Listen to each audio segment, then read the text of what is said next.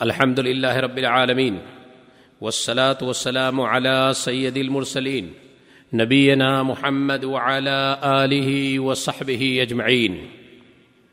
معزز و محترم دوستو، ماہ رمضان کے اس پرفضا ماحول میں، مبارک ماحول میں جو باتیں آپ کی خدمت میں عرض کرنے کی سعادت حاصل کر رہا ہوں، ان میں سے اس نشست میں آپ کی خدمت میں جو بات عرض کرنا چاہتا ہوں، وہ انتہائی ضروری ہے۔ وہ یہ ہے کہ روزہ کن کن چیزوں سے ٹوٹ جاتا ہے، فاسد اور باطل ہو جاتا ہے۔ یہ جاننا ہمارے لیے انتہائی ضروری ہے۔ اس لیے آپ کی خدمت میں وہ ساری چیزیں پیش کی جائیں گی جن سے روزہ ٹوٹ جاتا ہے۔ روزہ توڑنے والی چیزیں عموماً دو نوعیت کی ہوتی ہیں۔ اولاً یا تو وہ بدن میں داخل ہو کر غذائیت اور تقویت کی باعث بنتی ہیں، جیسے کھانا یا پینا یا مریض کو خون چڑھانا وغیرہ، یا ایسی چیزیں جو بدن کو نقصان پہنچاتی ہیں، جیسے خون پینا یا نشہ والی چیزیں پینا، یہ سب جو بدن میں داخل ہو کر کے نقصان پہنچاتی ہیں۔ یا دوسری چیز، جسم سے نکلنے کی وجہ سے کمزوری اور نقاہت لاحق ہونا، جیسے جمع کرنا جلک کرنا اور حید و نفاس کا خون نکلنا۔ تو یہ روزہ توڑنے والی جو چیزیں ہوئیں، ان کی دو نوعیت ہوئی۔ ایک کا جسم میں داخل ہونا ہے اور دوسرے کا جسم سے نکلنا ہے۔ جسم میں داخل ہونے سے غذائیت اور تقویت کی باعث بنتی ہے، اس لیے شریعت نے اس سے روکا ہے۔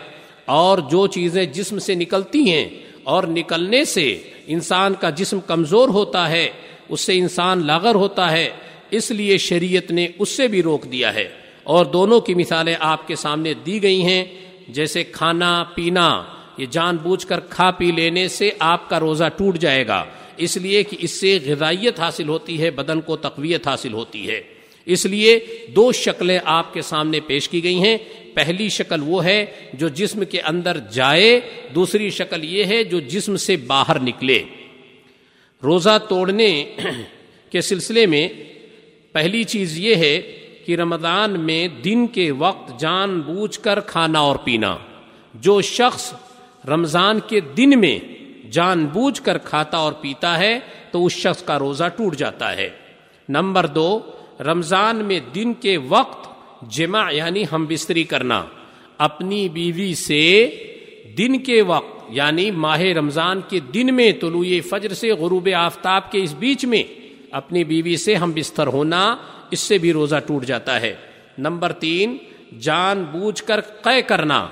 ہاں آپ قے کریں، نمک منہ میں ڈالنے یا انگلی ڈالنے یا کسی اور بھی طریقے سے قے کریں۔ اور قے کے ذریعے اپنے روزے کو توڑ لیں۔ یہ بھی اس سے بھی روزہ ٹوٹ جاتا ہے۔ نمبر چار، رمضان میں دن کے وقت بیداری کی حالت میں وطی، بوسو کنار یا کسی طریقے سے بھی منی نکالنا۔ رمضان میں دن کے وقت بیداری کی حالت میں اگر سوئے ہوئے ہیں اور سونے کی حالت میں احتلام ہو جائے تو اس سے منی نکل جائے اور اس سے آپ کا روزہ نہیں ٹوٹے گا۔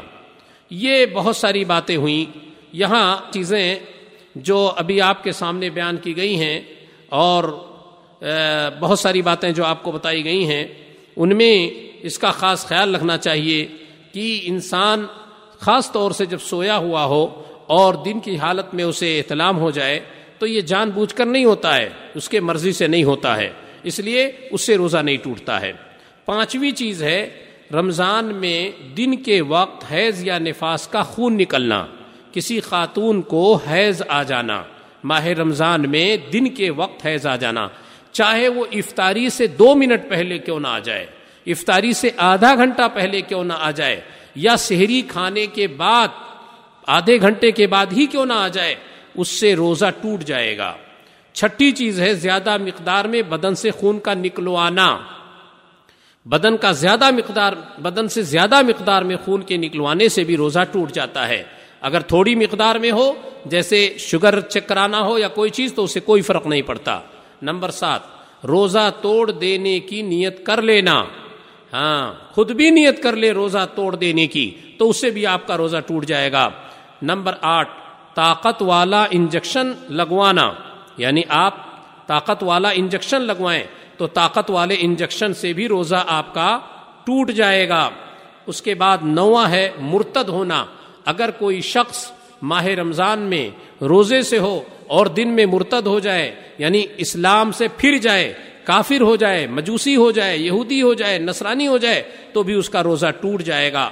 نمبر دس، رمضان میں دن کے وقت ڈیالسز کرانا، اس سے بھی آپ کا روزہ ٹوٹ جائے گا۔ یہ وہ چیزیں آپ کی خدمت میں دس چیزیں بیان کی گئی ہیں جن سے آپ کے روزے فاسد ہو جائیں گے، آپ کے روزے ٹوٹ جائیں گے۔ اس میں آپ کو خاص خیال رکھنا چاہیے تاکہ ایسا نہ ہو کہ آپ غفلت میں رہیں اور یہ عمل کر بیٹھے اور یہ تصور بھی کرتے رہے کہ آپ روزے سے ہیں۔ لہذا ان تمام چیزوں سے جو آپ کی خدمت میں پیش کی گئی ہیں، تقریباً دس چیزیں ان تمام چیزوں سے آپ اپنے آپ کو بچائے رکھیں، ماہ رمضان سے اسے دور رہیں اور اپنے روزے کی حفاظت کریں۔ اللہ رب العالمین ہمیں اس کی توفیق نصیب فرمائے۔ وہ آخر دعوانا ان الحمد للہ رب العالمین۔ و صلی اللہ علیہ نبینا محمد و اعلیٰ علیہ و صحب اجمعین۔ السلام علیکم و رحمۃ اللہ وبرکاتہ۔